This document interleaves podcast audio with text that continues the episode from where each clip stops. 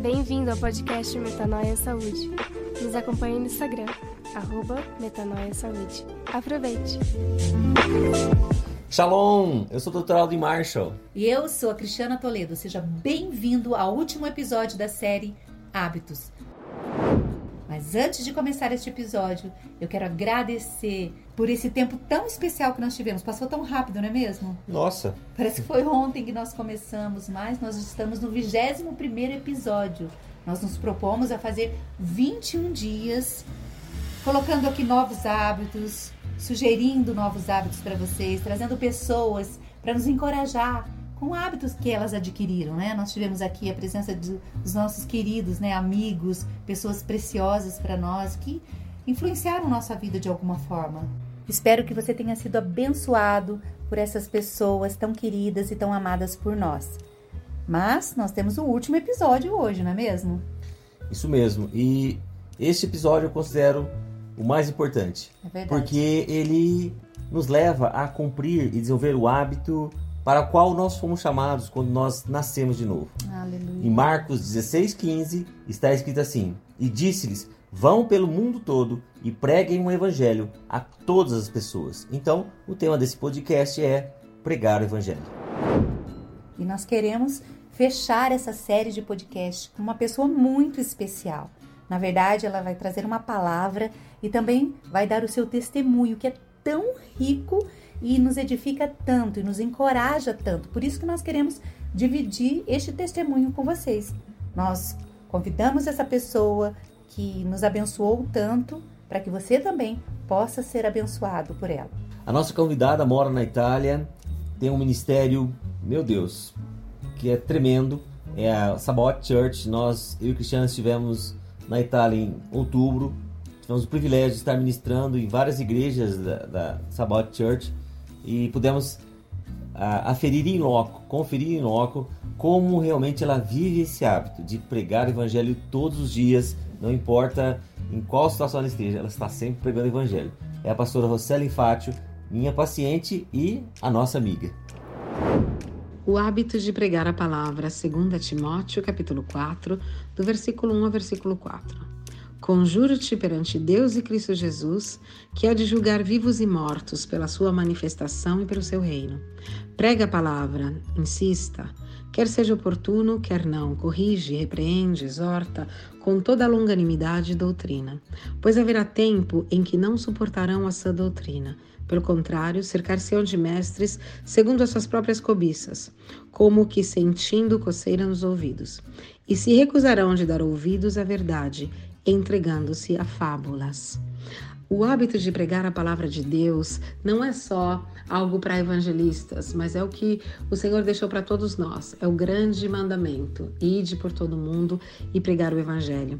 Aqui nessa passagem, o apóstolo Paulo está dando um conselho ao seu filho Timóteo, dizendo que vão ter tempos difíceis, os quais eu creio que nós já estamos vivendo, onde não suportarão mais essa doutrina.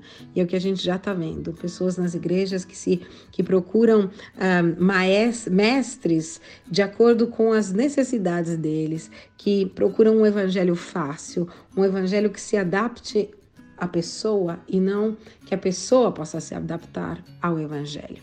Eu quero dar algumas, alguns conselhos para esse hábito de pregar o evangelho. Primeiro, lembre que isso é o grande mandamento.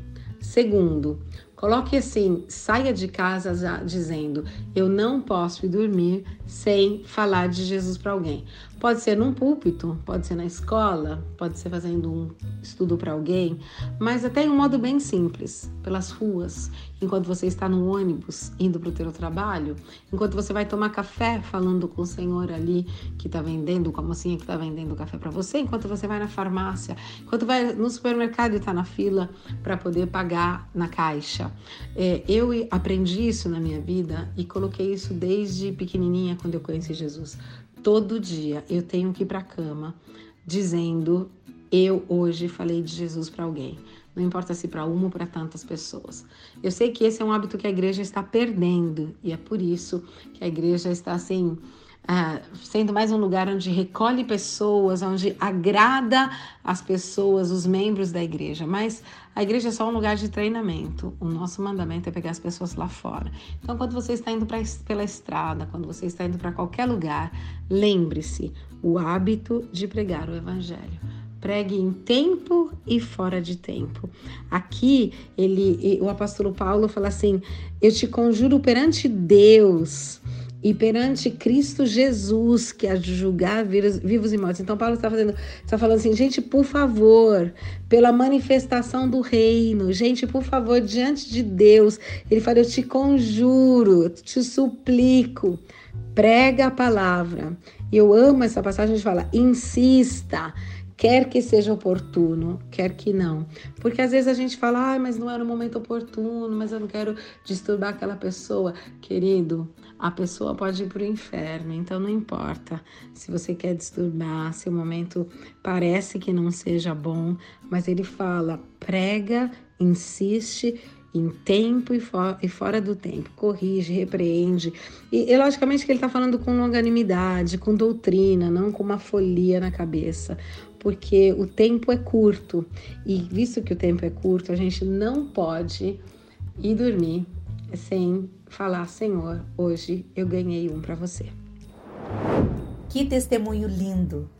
E nós realmente, todos os dias que nós caminhamos ali com a pastora Roselin na Itália, as pessoas que vinham pedir ajuda, as pessoas que estavam ali, imigrantes, que precisavam ali de um apoio, e vinham nos procurar quando nós estávamos caminhando em diversos lugares, eu pude observar a atitude da pastora em falar, conversar, falar do evangelho, falar da igreja, é, dar o contato ali dos pastores daquela cidade que nós estávamos. Isso impactou muito o meu coração. Eu até compartilhei com o Audrey que dois momentos foram muito intensos na Itália. Uma delas foi estar onde Paulo escreveu as cartas da alegria como Filipenses 4:8 que eu carrego comigo e tenho certeza que se você passar todos os, todos os pensamentos que vêm à sua mente por esse filtro de Filipenses 4:8, você terá um dia muito melhor. Você terá sabedoria para administrar os seus pensamentos, os seus sentimentos e as suas ações. E outro momento especial também ali na Itália foi estar presenciando esse hábito da pastora ali que me impactou tanto no meu coração. Você também tem o hábito de falar para as pessoas, né? Paulo tem um testemunho muito legal. Você poderia contar esse testemunho, né? Quando você foi levar o carro para lavar? É, realmente foi uma história bem interessante. Eu levei o carro para lavar e o rapaz veio pegar o carro, né? Na verdade, e, e ele me deixar ali no trabalho.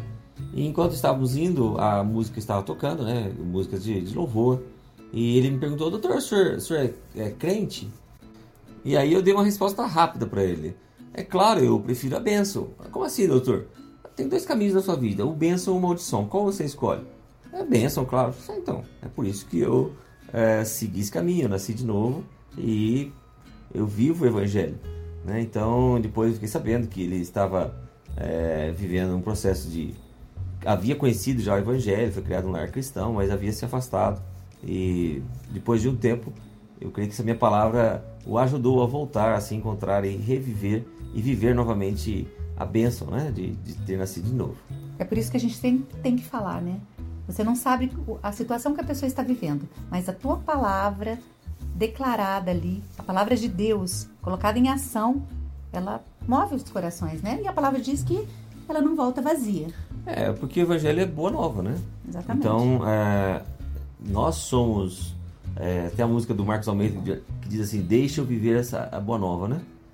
Deixa eu, é, é, deixa eu encontrar com esse amor todos os dias, né? Verdade, então nós não podemos ser somente portador de boas novas, nós temos que viver as boas novas.